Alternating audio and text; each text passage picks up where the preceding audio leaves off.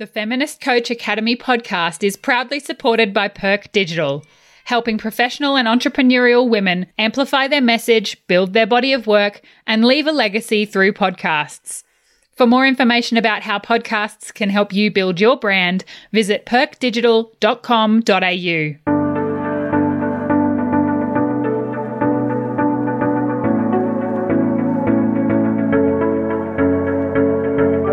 Welcome to the Feminist Coach Academy podcast, where inclusive feminism, business, and coaching meet. This podcast is proudly brought to you by the co founders of the Feminist Coach Academy, Naomi Arnold and Cameron Airen. We are feminist life and biz coaches, both passionate about helping coaches, therapists, helping professionals, practitioners, and entrepreneurs integrate a feminist lens and perspective into their businesses, life, and client practice. On this podcast, we plan to help you do so. Now let's get started.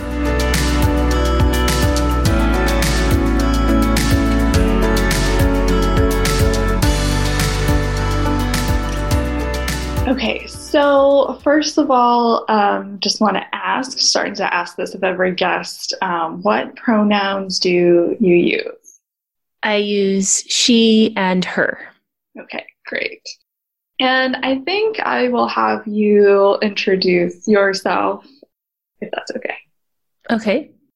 My name is Jolinda Johnson, and I'm a wellness mentor and priestess and I help my clients break up with burnout and return to the wild, whole, healthy, and free. I specialize in hormone health, in burnout prevention and recovery.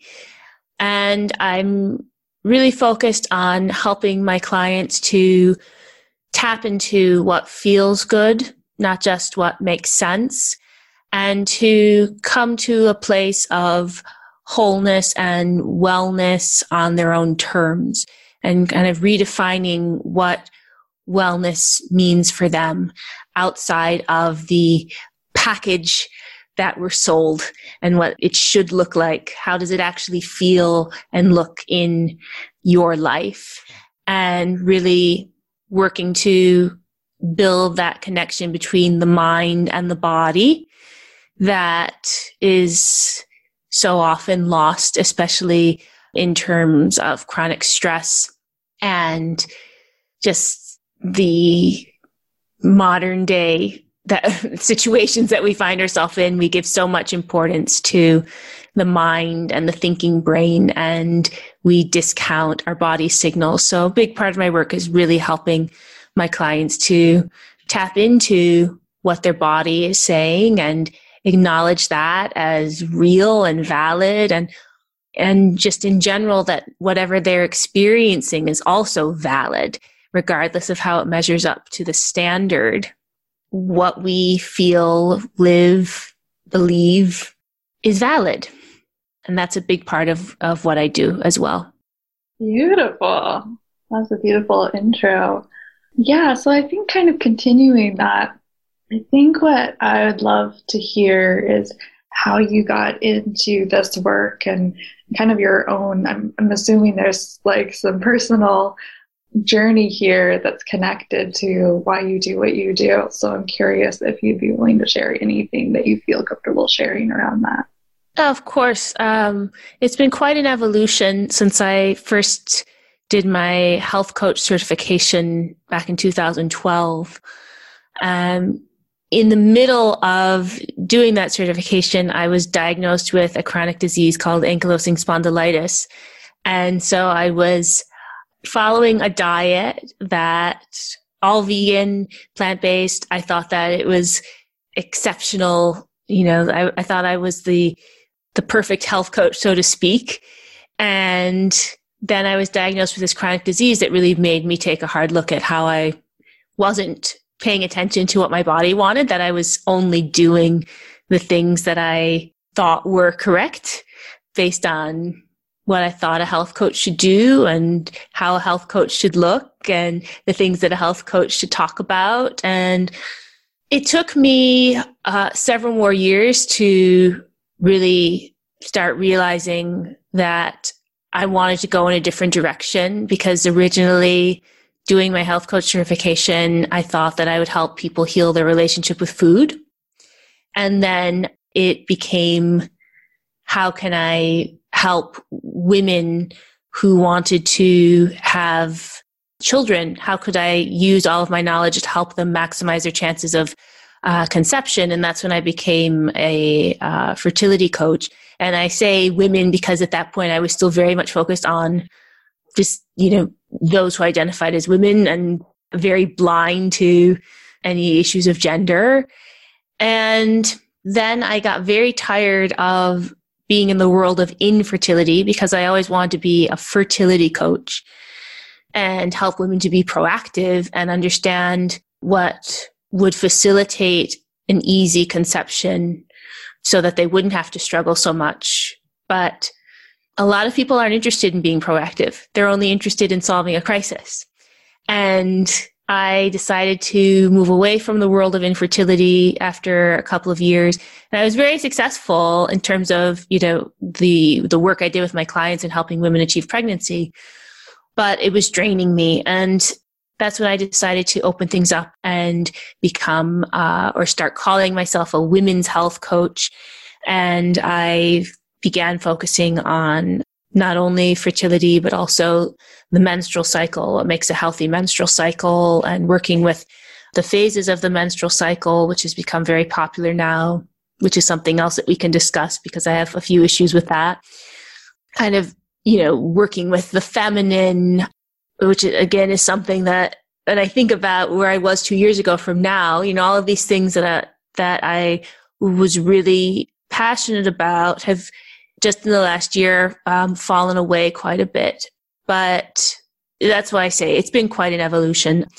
I did my life coach certification in 2016, so that brought another layer into it.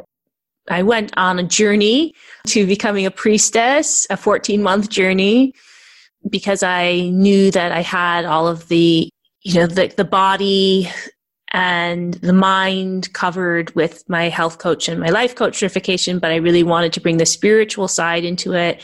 And it's funny because at this point, being a priestess really isn't about helping my clients connect to their spirituality, which I do, yes. But for me, being a priestess is really bringing in this piece of sacred activism and shining a light on uh, topics that are not spoken as much about. They're right in front of us, but they're not acknowledged and giving voice to that and really staying committed to inclusion and yeah, just constantly working on dismantling the patriarchy uh, internally, externally. And that's really why I no longer call myself women's health coach because health coaching is very much about supporting the patriarchy. As you know from the title to the places that you go to become certified as a health coach to the things that health coaches are the typical health coach talks about. I'm not interested in helping my clients to um, lose weight look younger use their menstrual cycle as a measure against themselves of how they should feel you know that's the thing that's happening lately in the women's health coaching space. It's, it's like, you know, knowing about your menstrual cycle and the phases of your menstrual cycle should help you to build a deeper relationship with your body. And instead, what I'm seeing is it's being used as just one way to override how your body is feeling. I should, like, I'm in my spring, so I should be doing this. I'm in my summer, so I should be feeling this way. Oh no, I'm not feeling that way. But what does that, you know, it's like let's get back to basics. Your body knows. Your body always knows. And the same with food. You know what i love is for my clients to be able to have a relationship with food that's very much based on pleasure and permission you know permission to eat to stop all of the analyzing and the uh, the measuring and the self blame because at the end of the day, it's really a beautiful thing when you can allow your body to guide you toward certain foods and use your body as feedback, not, oh, I should be eating this much today or, oh, this is on my meal plan. But like, what would happen if you gave your body free reign and you allowed yourself to really feel incredible after each meal, feel nourished after each meal, not numb, not tapped out, not guilty, but just fully and vibrantly nourished. It's something most of us haven't experienced. So that's a very long answer to your question, Cam, but that's that's kind of my road that I've traveled in the last uh, ten years. Well, that was perfect because that that covers several questions.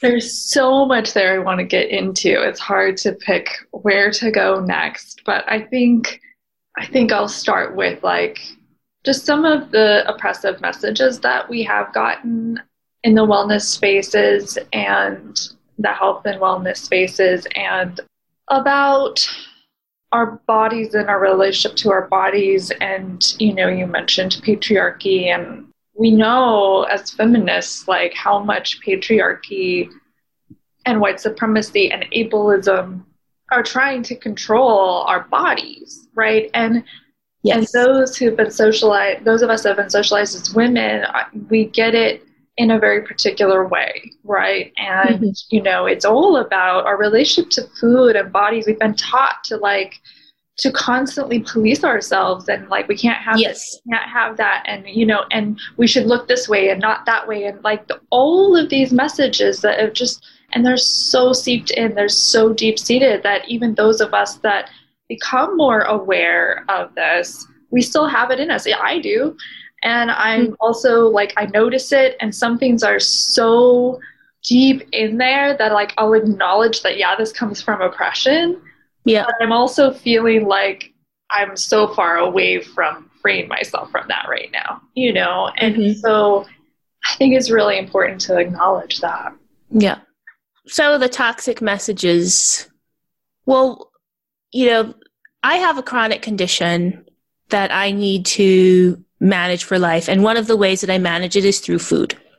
Because if I eat certain foods, I experience more pain and inflammation. And when I share a smoothie recipe that has undenatured whey protein and a greens powder, an organic greens powder, and uh, you know avocado and raw cacao nibs. I love it. I love I love eating that way. But wow, is that steeped in privilege? You know, right. I sometimes think like if you feel guilty about chocolate, the only reason is should be because of where that chocolate's come from. Right. Not not to do with the actual food, but like who talks about the ethics of chocolate, right? Yeah. Um, very few people. Avocados, you know, I have I have half an avocado every day, and sometimes I think, oh wow, like one, this is so not accessible to so many people, and two, when you look at where avocados come from, you know, that's an issue. But with food, a lot of times we just kind of turn a blind eye. If it's not convenient, we turn a blind eye. But I think that one of the things in the world of wellness that really is not addressed enough is that a lot of people do not have access to the uh, equipment, you know, the high speed blender, to the the superfoods, to the you know eating all organic all the time, and it's not acknowledged that that is something that is inaccessible for a lot of people. So how do you stay healthy if those things are out of reach? And one of the things that you know, I'm very fortunate to live in Spain where, you know, I'm a single mother and I am an entrepreneur. And I've had months where I've had to check my bank account before I can go grocery shopping. And I fortunately have ways of eating that still support my body, but also are accessible through my bank account. Where in the States, you know, when I went to visit my parents last year, I couldn't believe how much it cost just to buy the simplest things, mm-hmm. the, you know, whole foods. I had forgotten just how outrageous it is. If you want to nourish your body with whole foods, how ridiculously expensive yeah. and inaccessible that is. And so that's one thing that I think really needs to be addressed more. In terms of the images that we're given of what healthy is, you know, this is one thing that's been really bothering me lately that it's, you know, we talk about the binary, you know, it's like you're either fat and fabulous and eating all the things, or you are super disciplined and fit and lean and, uh, you know, it's like one or the other.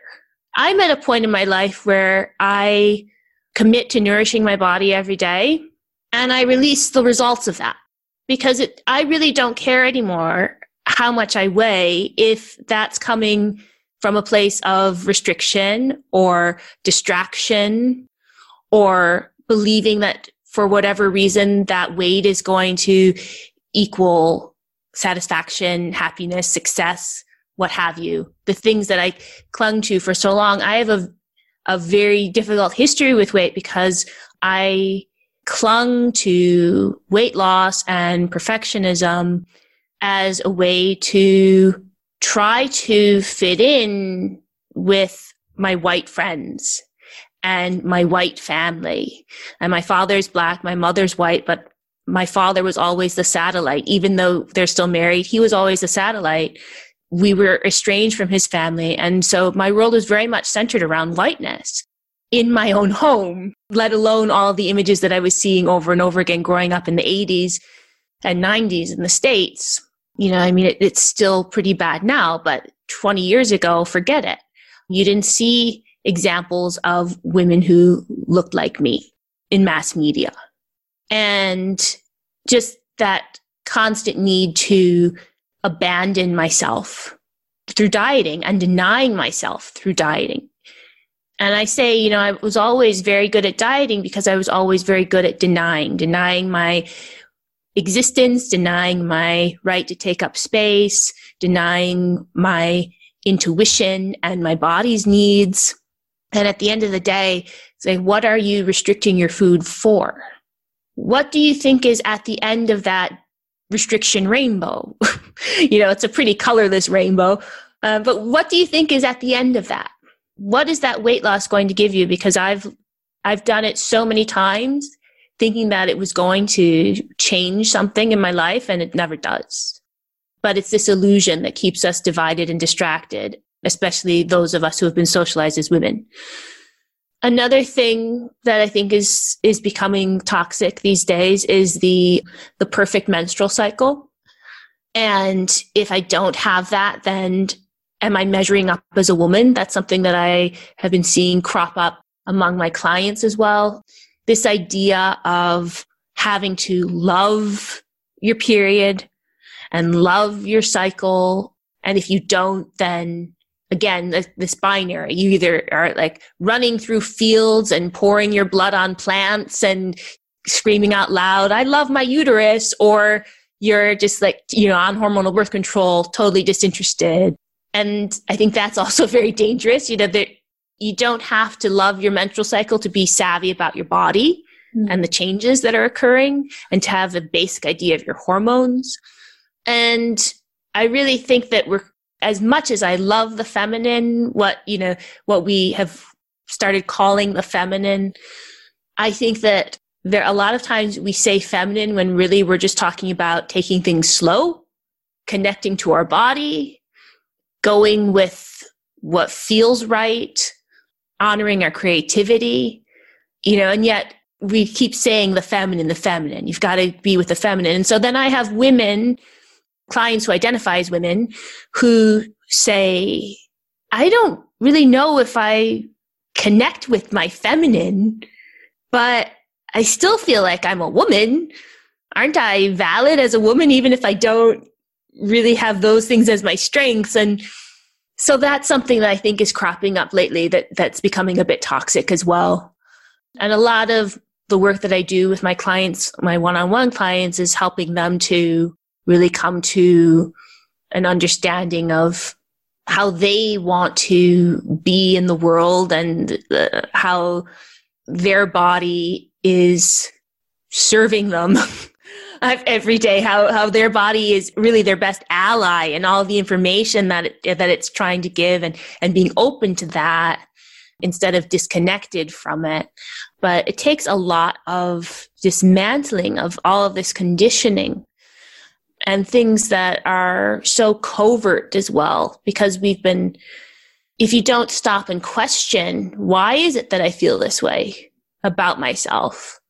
The default is always, you know, white supremacism, patriarchy, capitalism, and all of the things that it wants us to believe. Exactly, trying to live up to that ideal and then spend money on things that we don't actually need. Yeah. So much good stuff and everything that you just shared there. Thank you. Uh, again, where do we begin? But yeah, I think, you know, you're really pointing out this binary thinking that we've had, that we've been taught to have, right? And and how confusing that can be and and just how oppressive it is, right? Like either mm this or that, and there's no in between or beyond. And and freeing ourselves from that is part of this movement of liberation, right? And liberatory wellness, if you will. Um, mm. Yeah. And redefining wellness and and yeah, and even it's like our you know, our bodies, you know, it's about connecting more to our bodies because certainly the systems of oppression have disconnected us from our bodies. Yeah. Um, but also, like you said, we're not always going to like everything that our bodies are or want right. or need, right? So you mentioned yeah. menstruation and how we don't have to like our cycles all the time. And I certainly don't. I certainly wish that I didn't have it at all. And it's perplexing to me that I have one when I've never wanted children and I'm still don't. And, mm. and that I, yeah. And, and so, I mean, and I don't totally identify as a woman, but even so, I know so many women identified people with bodies that menstruate who do not want a period. So really that has like it's just it's like, what is this biology? What is going on here? Um, but I think like acknowledging that is what what we need to do, you know, and to acknowledge that no, we're not going to all run through fields bleeding on the plants, and we don't all want to do that. And when it's I think what you're pointing out too with everything that you said is just that there have been these ideals um, set up in the wellness spaces. And I'm thinking like of white women, people who identify as white women, with their flowy dresses, and not there's anything wrong with flowy dresses, but there's a particular kind of expression and look. And you know and saying all of these things. And yeah like getting in tune with your femininity and like how this is now what it's about. And it just it kind of gets toxic like it's almost like part of what we call I've been seeing this term more and more toxic femininity, and I think that encompasses a lot of different things, but I think that might be one of them. and just like this, I just that there's been this ideal uh, way to be human, right? And it is particular to white womanhoodness. And, and I've been learning more about that from reading the book um, White Tears, Brown Scars. I don't know if you've, mm-hmm. but mm-hmm. like, talks a lot about that and yeah. it's like unraveling layer after layer of like oh yeah oh my god this wow i'm really understanding this a lot more this white womanhoodness and toxic femininity and how it shows up as this sort of ideal way to be human and like the valid way to be human and it's it is so oppressive and perpetuates systems of oppression and like that's what i want people to see. And and that's you know that's why we have our training right? Because it's like no no no please do not you know follow that kind of ideal and think that health and wellness is that way you know or is any particular way right? And so yeah that's that's what you're pointing out here. And there's so much to unpack there if you're ready to have a truly inclusive, feminist, and social justice led business and client practice, then we invite you to join the Feminist Coach theory certification training that is now officially open for enrollment for our next intake. Go to feministcoachacademycourses.com to learn all the details and to enroll today. The link is also in our episode notes. If you're a helping professional or entrepreneur and this podcast resonates with you, then we would love to have you in our community. Well, and I think, you know, for anyone listening who hates their period or who wishes they didn't have a period, the main event of the menstrual cycle is not the period, it's oh. ovulation. And regardless of whether you want children, ovulation is highly important because that's how you produce progesterone. And progesterone is what will help you feel grounded and calm throughout the month in the second half of your cycle. Highly anti-inflammatory as well. If you want a smooth perimenopause, you need to have as many ovulatory cycles as possible beforehand because when after 35 progesterone declines. So you don't want to go in with a progesterone deficit. And when you take hormonal birth control and you take synthetic progestins, that blocks the progesterone receptors. And a lot of times um, you end up with low progesterone from hormonal birth control.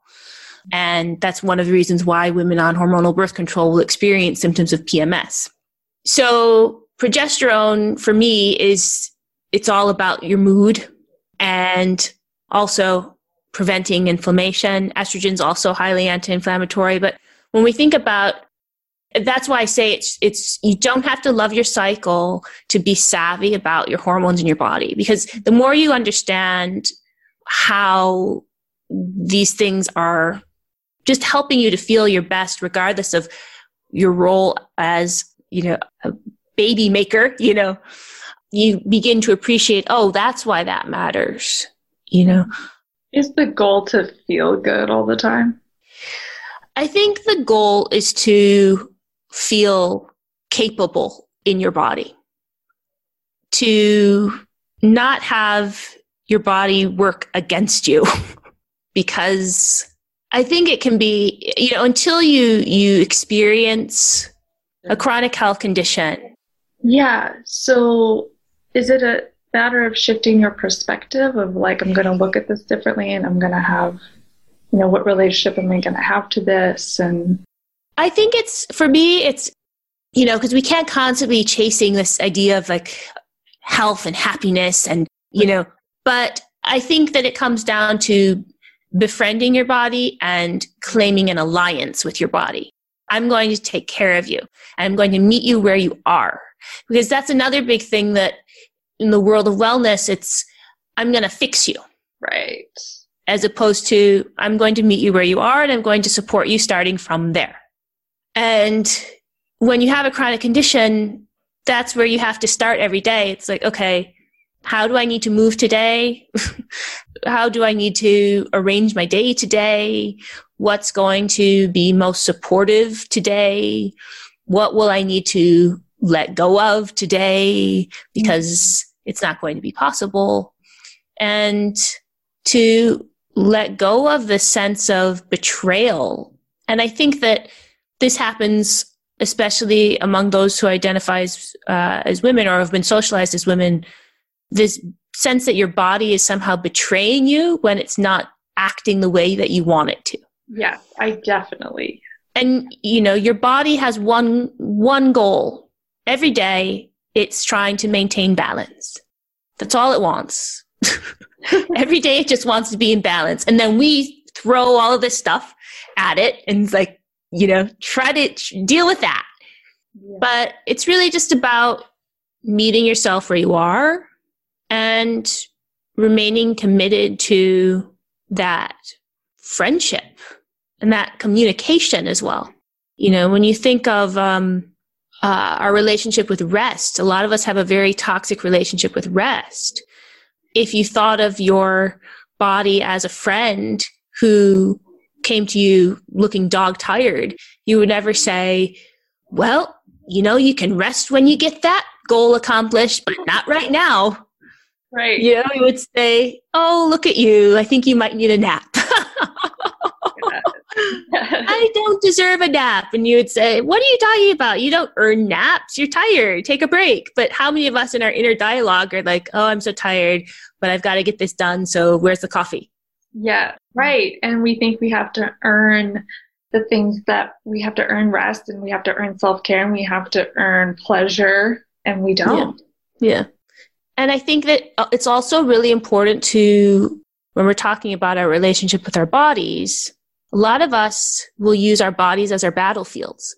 And our bodies aren't the ones that deserve the attack, you know? So when you find yourself engaging in, in practices of self harm, whether it be through substances uh, or food or alcohol, you know, it's looking at where does this actually need to be directed?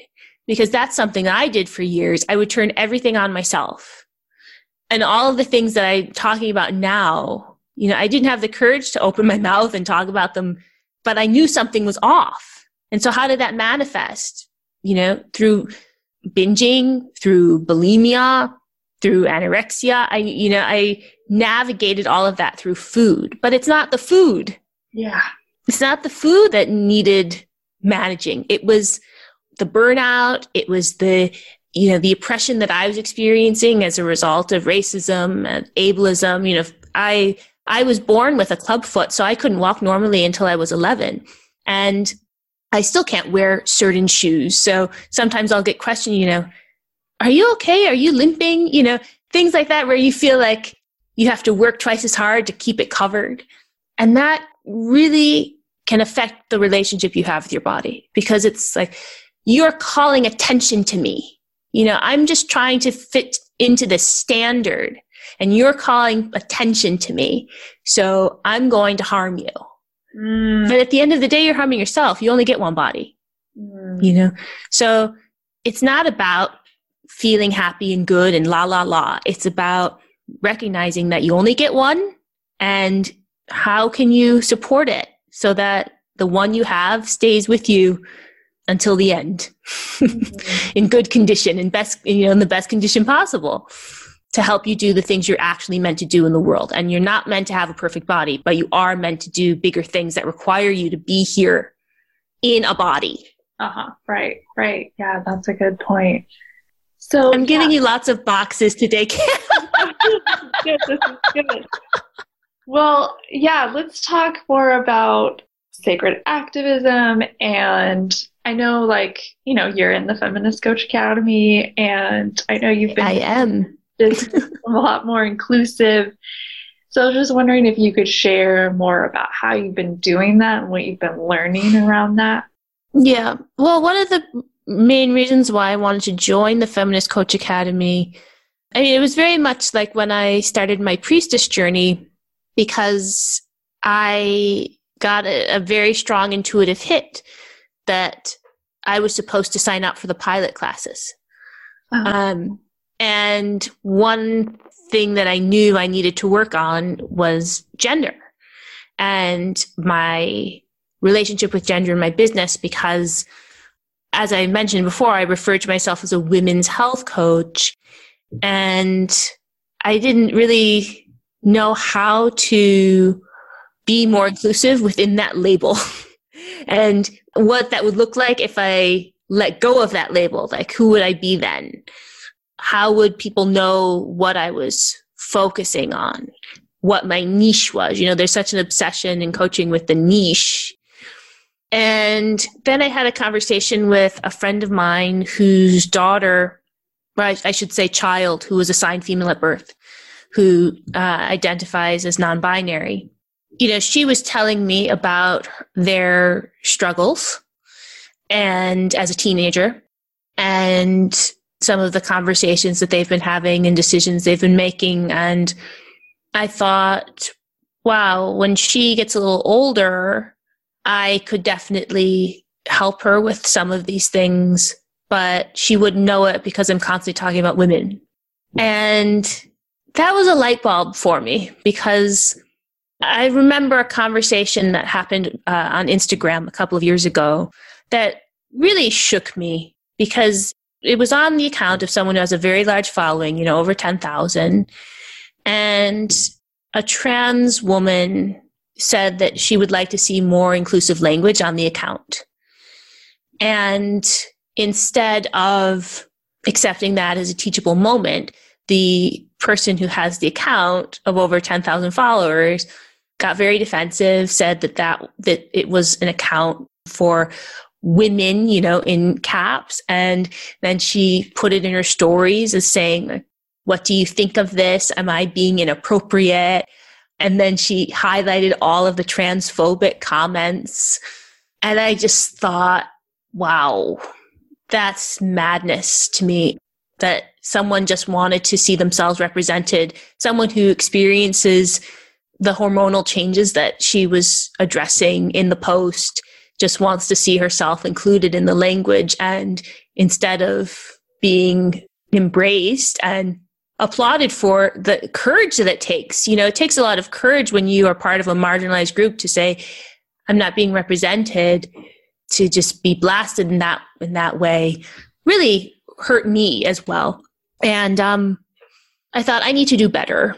And so I I think that's the other thing that, you know, from this year and uh, you know I, I identify as a black woman which has been quite a journey for me as well because i was raised by a white woman who'd never wanted me to call myself black.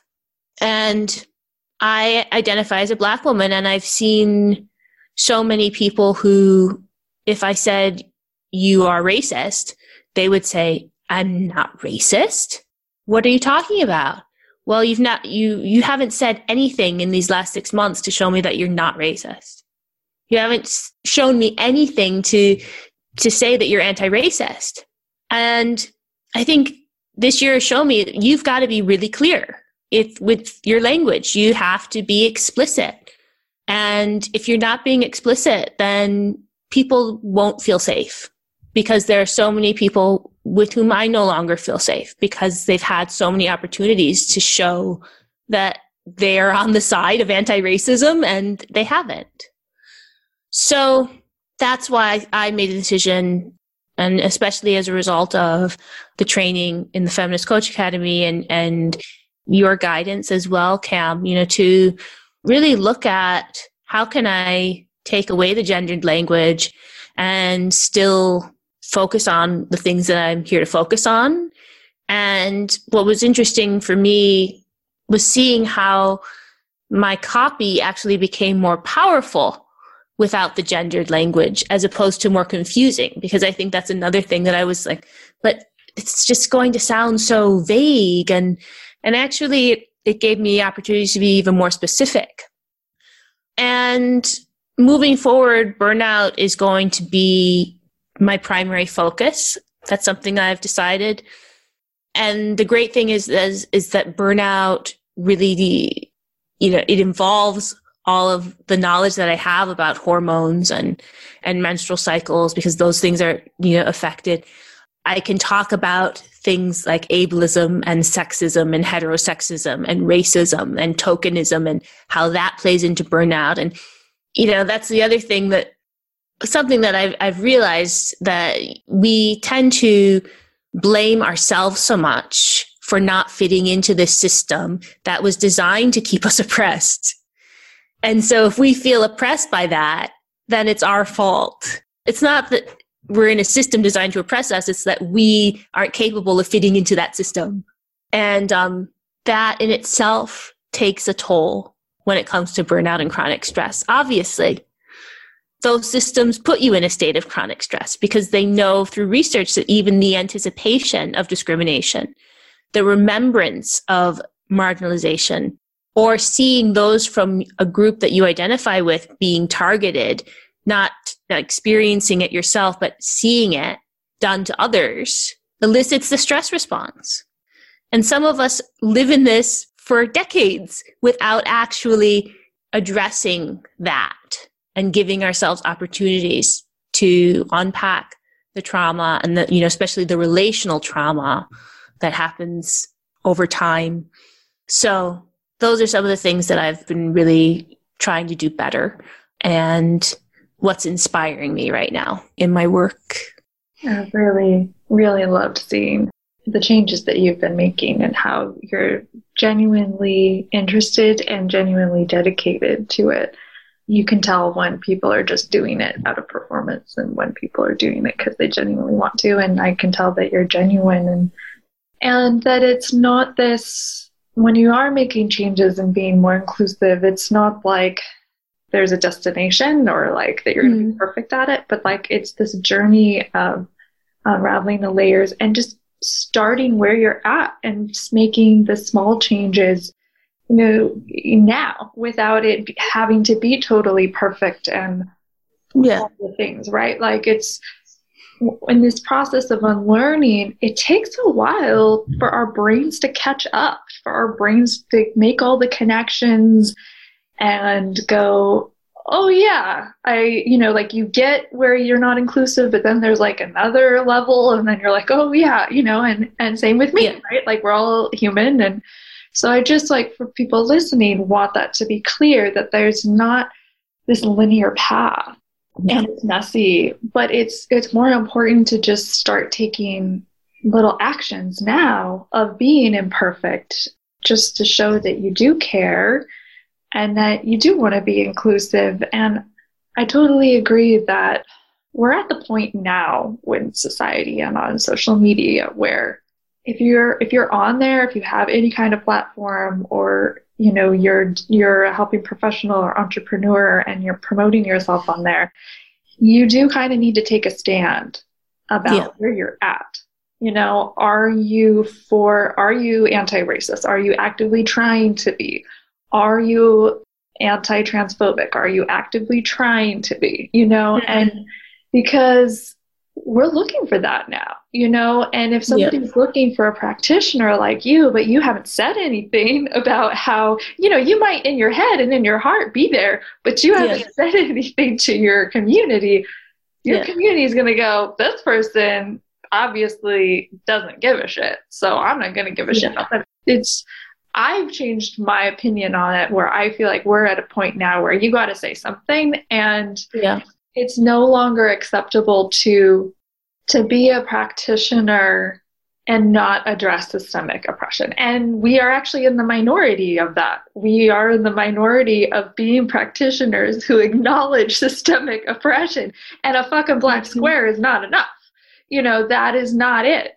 And so, like, on it, I'm talking about ongoing basis here, right? Like, this mm-hmm. is what, because it's, it's a lifelong process. We are lifelong students of this. And so, yeah, yeah I think that if you're interested at all genuinely in really being inclusive and advocating feminism, inclusive feminism, you have to start communicating that on your platforms with your people, with your clients, with your community. You have to let people know because we do it imperfectly, you know, but you got to do something. Yeah. I mean, I think that the the weight of perfectionism is real yeah. and how much of a pillar it is when it comes to these systems of oppression. Uh, I mean, perfectionism and white supremacism go hand in hand. And the first time I heard that several years ago, I was like, what? And then I realized, oh, right, yeah, because how is it that systems of oppression are able to exist for so long? Because we're all so afraid of saying the wrong thing, doing the wrong thing, looking like we don't know what we're talking about, maintaining this illusion of being an expert for the status and the vanity. And you have to let that go because what is it that you're really here to do? Yeah. And I was talking earlier today about, you know, what visibility means to me at this point. And when I first started out as a coach, visibility was very much about being on my stories every day and look at me, look at me now. And now visibility is when it comes to people looking at me, it's look at me as a black woman who is a minority in her field and is talking about things that most people don't talk about. That's a visibility that I care about because that helps other women who look like me and other coaches who look like me feel validated in their experience.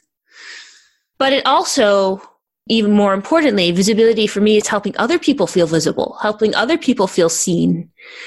If I can make one of my followers or clients or, I mean, that experience of I see you, I get you, everything that you are experiencing is real.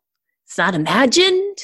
And that is huge because so many of us who are minorities or, or who have felt marginalized feel like we're just making this stuff up. You know, that our bodies are tense and tired because we're the problem. You know, we're the problem and we need to be fixed. It's not the systems that we're living in that are the problem. So that's something that's really important to me currently. Helping other people feel seen and helping them feel seen through my own visibility. Beautiful. I think that's a beautiful way of putting it. Well, I feel like we kind of covered so much and there's so much more to unravel, but I think that's a good place to stop for now. but really, really enjoyed this chat with you. And thank you for, you know, being so generous with discussing this and telling your story and your experience and your expertise. Thank you, Cam. It's been a pleasure to be here. Oh, good. Well, so is there anything else you want to share? Where can people find you? Do you have any anything you want to promote? Feel free. Well, people can find me on Instagram at Coach Jolinda, in my Facebook group, the Rebel Health Collective. I have a free five part video series called Five Warning Signs of Burnout Most Brilliant Beings Miss that I highly recommend. and um, I will be launching my course about hormones and the uh, the hormones most affected during burnout. I'll be launching that again at the beginning of the new year. So excited for that.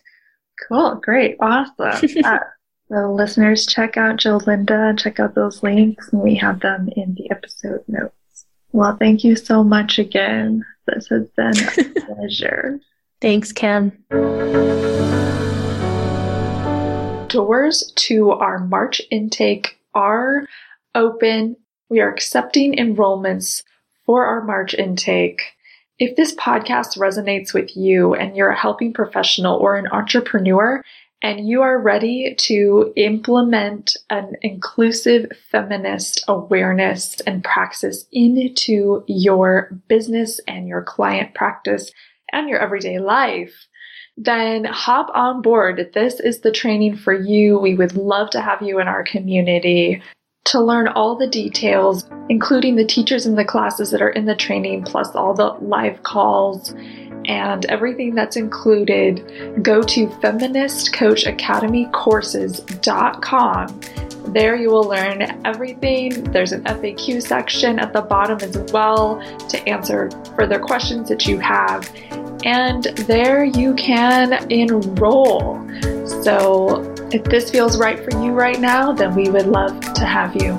You can click the link in our episode notes to go to our sales page and to enroll now. Hope to see you in our community. Thank you for listening. We appreciate you. And if you're interested in our certification training and getting certified in feminist coach theory and learning how to integrate an inclusive feminist awareness and analysis of practice into your work with your clients and your business, please go to feministcoachacademycourses.com to learn all about our certification training and to enroll now for our next intake. We are accepting enrollments for our next intake and we would love to have you join us. Also, go to our website, feministcoachacademy.com, to grab more of our free resources and to listen to other podcast episodes. Make sure you are subscribed to our podcast in iTunes or Spotify and that you're following us on social media at Feminist Coach Academy on Instagram and Facebook And if you love our podcast, we would love it if you would rate and write us a review in iTunes. That would be amazing. Thank you so much. Have a joyful rest of your day.